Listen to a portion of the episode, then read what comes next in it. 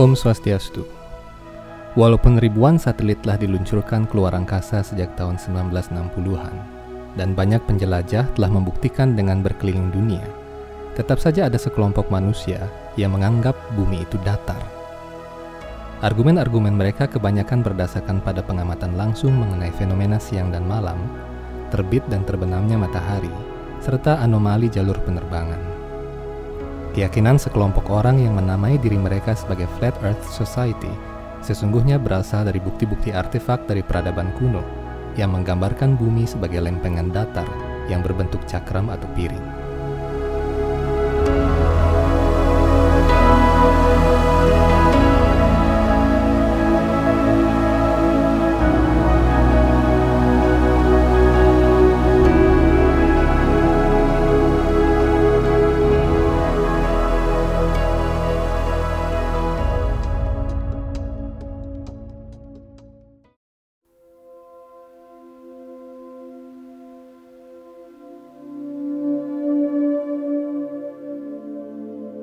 Argumentasi mengenai apakah bentuk bumi datar atau bundar sama-sama kuat.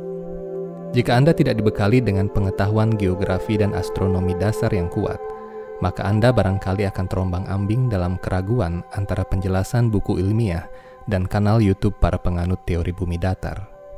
Dalam video ini, yang kami kemas menjadi tiga video berseri, kami akan memperkenalkan Anda dengan ilmu Buvarnana atau geografi Weda. Dengan memahami prinsip-prinsip dasar ilmu Buwarnana, Anda akan bisa menyimpulkan tentang kapan bumi dianggap datar atau bundar dalam kesimpulan Weda. Salah satu pembahasan penting dan menarik dalam video ini adalah faktor-faktor dimensi yang menyebabkan beberapa orang begitu ngotot bahwa bumi berbentuk datar. Konon, NASA sampai mengirim kamerawan keluar angkasa demi memotret dan membuktikan bahwa bumi memang sebuah planet yang bulat hanya untuk menyaingi serbuan para pendukung masyarakat bumi datar yang gencar menyerang di ranah internet maupun buku-buku. Sejak mencuatnya ilmu sejarah alternatif yang dimulai pada awal abad ke-20, maka orang-orang eksentrik Nancendekia kala itu mulai mengumpulkan teks-teks kuno dari India, Sumeria, Irlandia, Cina hingga Maya dan menemukan banyak kemiripan banyak interpretasi simpang siur. Hasilnya adalah bahwa teori bumi datar menjadi salah satu produk pelampiasan sekelompok orang yang tak puas akan metode sejarah atau sains modern yang tidak merangkul dan mewakili semua buku sejarah yang ada, terutama bukti-bukti anomali, artefak anomali yang ditemukan oleh sekelompok orang yang menamai diri mereka sebagai sejarawan alternatif. Sesungguhnya pembahasan mengenai bumi bulat ataupun bumi datar adalah pembahasan mengenai dimensi. Dalam kitab suci Weda, dikenal dua jenis dimensi, yakni dimensi vertikal dan dimensi horizontal. Dalam video pertama ini, mari kita mencoba memahami tentang pengertian dimensi.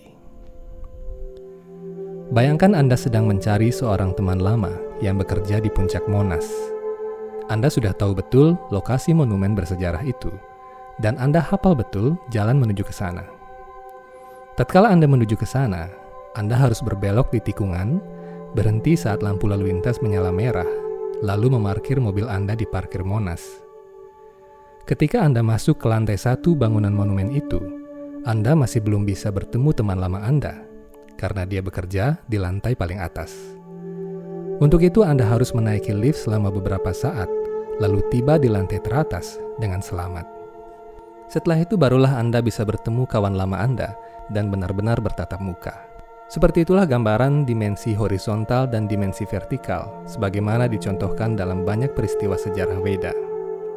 Anda sudah ada di tempat yang seharusnya, namun Anda belum naik tingkat dalam penglihatan dimensi. Tatkala Anda berada di lantai satu, Anda tidak bisa melihat apa pun yang ada di balik pepohonan di taman-taman sekitar Monas. Namun tatkala level Anda naik ke lantai selanjutnya, anda perlahan-lahan bisa melihat lingkungan yang lebih luas. Anda bisa melihat anak-anak muda yang sedang berlaga dengan skateboard mereka di ujung lain taman. Dan Anda bisa dengan jelas melihat kemacetan lalu lintas di beberapa lajur jalan di tempat yang lebih luas. Semakin Anda naik, maka semakin luas pandangan Anda. Tatkala Anda tiba di puncak yang paling tinggi, Anda nyaris bisa melihat seluruh wilayah Jakarta Pusat. Ketika manusia memasuki level dimensi penglihatan yang lebih tinggi dan mengalami penglihatan yang lebih luas, maka dia dinyatakan berada dalam vertical dimensional shifting atau kenaikan dimensi vertikal, di mana ruang lingkup pandangannya terhadap lingkungannya menjadi lebih luas daripada sebelumnya. Perluasan kemampuan pandangan ini memungkinkan Anda melihat bagian-bagian dunia yang tidak bisa Anda lihat pada level dimensi di mana Anda berada saat ini, yakni tiga dimensi. Sebagai ilustrasi, di bangunan Monas yang sama ternyata ada banyak lantai di titik koordinat yang sama, dan orang-orang sedang melakukan aktivitas yang berbeda-beda di tiap lantainya di waktu yang sama. Orang-orang di lantai tertentu tidak bisa melihat orang-orang di lantai yang lainnya sekalipun mereka berada dalam satu bangunan di titik koordinat peta yang sama. Ini sama seperti keadaan di planet bumi. Kitab suci Weda menyatakan bahwa bumi ini jauh lebih luas daripada bumi dalam pandangan manusia biasa yang hidup di zaman Kali Yuga ini. Untuk melihat bagian-bagian bumi ini, seseorang harus naik dalam dimensi vertikal. Apabila seseorang berhasil melakukannya, dia akan melihat suatu tempat yang benar-benar lain dengan bangunan-bangunan, manusia-manusia, dan peradaban yang lain, namun masih di titik lokasi bumi yang sama, di planet yang sama. Jika Anda pernah menonton Tomorrowland, sebuah film fantasi tahun 2015, maka situasinya mirip seperti itu. Dia ada di bumi yang sama, namun dalam bilah dimensi yang berbeda. Para ilmuwan mendeskripsikan dimensi dengan cara yang sederhana. Apabila satu titik dilihat dari titik yang lain, maka pandangan jarak kedua titik itu disebut dimensi. Apabila hanya ada dua titik, maka hanya ada satu sudut pandang jarak antara keduanya. Ini disebut satu dimensi, yakni garis. Jika kedua titik itu digandakan, kita mendapatkan empat titik. Keempat titik itu dihubungkan dengan garis akan membentuk bangun datar dengan panjang dan lebar. Ini adalah benda dua dimensi, Keempat titik ini kita gandakan lagi menjadi delapan titik. Jika dihubungkan, terciptalah bangun ruang. Ada panjang, lebar, dan tinggi. Ini adalah benda tiga dimensi. Manusia pada umumnya hanya sanggup melihat sampai batas tiga dimensi saja. Lalu ada berapakah dimensi di alam semesta ini? Seorang ahli matematika konvensional akan menjawab, hanya sampai dimensi ketiga saja. Namun dalam pengetahuan Veda disebutkan ada dimensi-dimensi yang lebih tinggi. Dalam ilmu geometri, kita hanya mengenal dimensi panjang, lebar, dan tinggi, dan ketiganya membentuk ruang tiga dimensi, yakni alam manusia biasa dengan mata, telinga, dan badan yang lumrah. Apabila kita melihat bayangan kita, bayangan itu membentuk badan dua dimensi tanpa tinggi. Jadi, kita bisa menyimpulkan bahwa ruang tiga dimensi terbentuk dari sejumlah ruang dua dimensi yang berhimpitan satu sama lain. Definisi mengenai dimensi-dimensi yang berbeda dan lebih tinggi didapatkan dari logika ini. Apabila ruang atau benda tiga dimensi terbentuk dari kumpulan benda atau ruang dua dimensi yang berhimpitan, maka kita dapat berhipotesis bahwa benda atau ruang empat dimensi dibentuk dari kumpulan benda atau ruang tiga dimensi yang berhimpitan. Uniknya, sama dengan paradigma sains modern, pengetahuan beda juga menyatakan bahwa waktu adalah salah satu wujud dimensi. Bedanya, sains modern menyatakan bahwa waktu adalah dimensi keempat, sedangkan kitab suci Veda menyatakan bahwa waktu adalah dimensi pokok atau dimensi tertinggi yang membentuk manifestasi alam semesta ini. Dengan kata lain, waktu adalah faktor pemicu, penggerak, dan pelebur dimensi-dimensi lain yang berada di bawahnya hingga level terkecil. Sesuai dengan definisi matematis, dimensi berarti jarak antara satu titik dengan titik lain. Dimensi 0 dimiliki oleh titik absolut. Apabila titik A ini diperpanjang di sepanjang sumbu X, maka kita memperoleh sebuah garis. Garis AB memiliki dimensi 1 karena hanya diperpanjang di satu sumbu, yakni sumbu panjang. Kemudian garis AB dibentangkan di sepanjang sumbu Y sehingga membentuk sebuah persegi panjang. Persegi panjang memiliki dimensi dua, yakni panjang dan lebar. Persegi panjang ini dibentangkan kembali di sepanjang sumbu Z, maka Anda akan memperoleh sebuah kubus. kubus adalah benda tiga dimensi karena memiliki panjang, lebar, dan tinggi. Sayangnya manusia biasa hanya mampu melihat benda sampai dimensi ketiga. Otak, pikiran, dan indera kita terperangkap dalam ruang tiga dimensi, sehingga manusia benar-benar tidak bisa membayangkan sesuatu yang berada di dimensi yang lebih tinggi daripada tiga. Manusia dapat melihat titik, garis, dan bidang datar, serta geometri, serta bidang geometri, namun bukan hipergeometri yang memiliki dimensi 4 atau lebih. Manusia hanya bisa berasumsi mengenai dimensi 4, 5, 6, dan seterusnya melalui teori. Mari membuat sebuah percobaan sederhana yang akan membantu Anda memahami dimensi. Kami mengambil contoh yang mirip dengan Edwin A. Abbott tahun 1884 dalam bukunya berjudul Flatland. Sobat Hindu Times, kita akan membuat sebuah peragaan yang akan menunjukkan tentang perbedaan dimensi. Sobat Hindu Times, kita akan membuat sebuah peragaan yang akan menunjukkan perbedaan dimensi dan bagaimana bentuk suatu benda berbeda di dimensi yang satu dengan dimensi yang lainnya. Peragaan ini pernah ditunjukkan oleh Carl Sagan dalam seri Cosmos yang populer pada tahun 90-an. Sobat Hindu Times, kita akan membuat sebuah peragaan yang akan menunjukkan perbedaan dimensi, dan bagaimana bentuk suatu benda berbeda di dimensi yang satu dengan dimensi yang lainnya. Peragaan ini pernah ditunjukkan oleh Carl Sagan dalam seri Cosmos yang populer pada tahun 90-an. Untuk memahami dimensi, kita akan melakukan percobaan yang dikenal dengan sebuah peragaan yang bernama Flatland. Jadi flatland adalah sebuah dunia dua dimensi. Di flatland itu hanya ada panjang dan lebar saja. Jadi hanya panjang dan lebar. Sehingga makhluk-makhluk yang tinggal di flatland itu atau flatlanders yaitu berupa bentuk-bentuk seperti ini, seperti persegi, kemudian ada persegi panjang dan lain sebagainya yang hanya bisa bergerak ke kanan dan ke kiri saja atau ke depan dan belakang. Jadi di, di dunia flatland ini tidak ada yang namanya atas dan bawah. Sehingga mereka hanya bisa bergerak dalam ruang dua dimensi saja. Jadi ketika satu makhluk flatland melihat temannya, dia akan melihat temannya seperti garis saja. Jadi bagian depannya saja yang dilihat, tapi tidak bisa dilihat di bagian belakangnya. Kemudian suatu hari ada sebuah kubus yakni kubus ini adalah benda tiga dimensi. Kubus ini punya panjang, punya lebar, dan punya tinggi. Kubus ini ada di alam semesta tiga dimensi yang lebih luas daripada alam semesta dua dimensi yang dihuni oleh para flatlanders. Dan suatu hari kubus ini menghampiri alam mereka.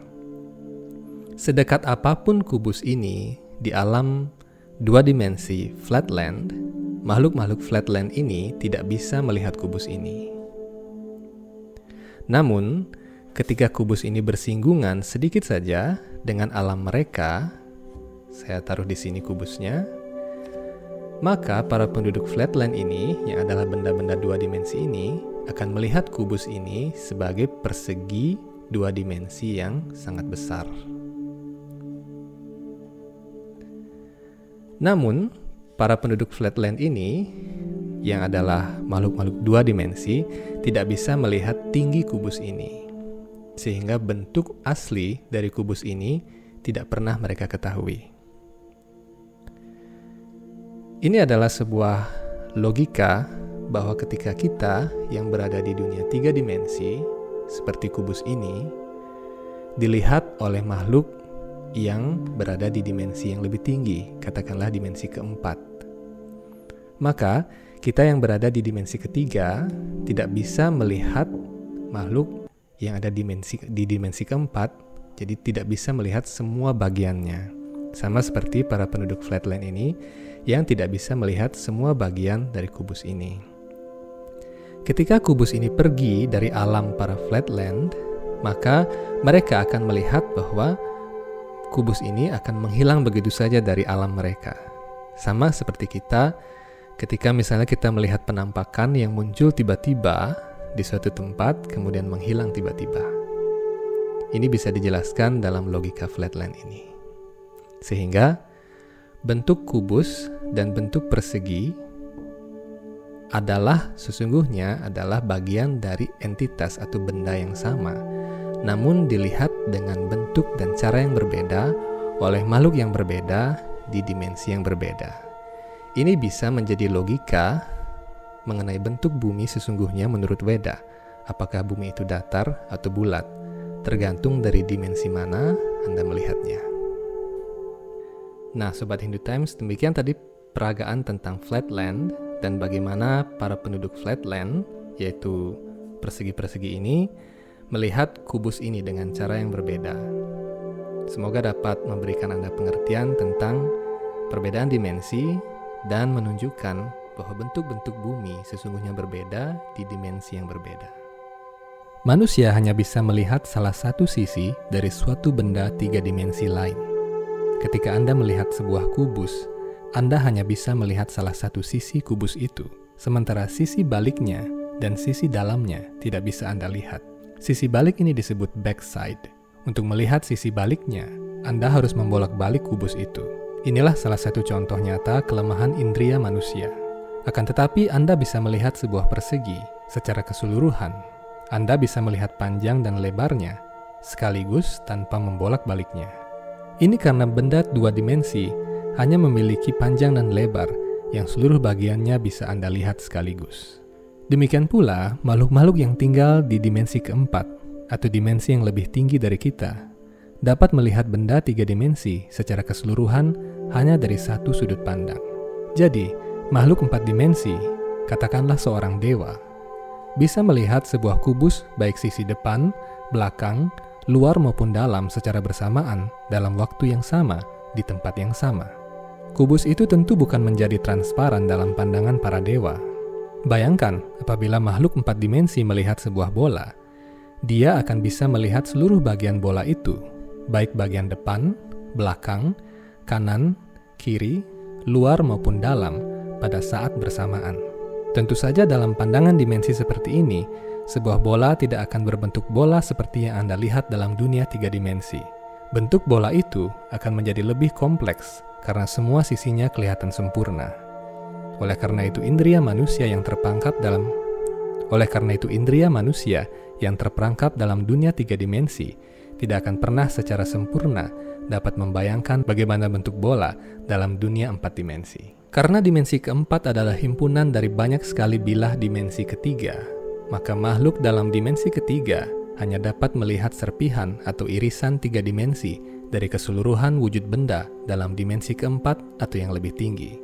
Ini menjawab fenomena mengapa manusia tidak bisa melihat seutuhnya wujud dan pergerakan makhluk atau benda di dimensi tinggi.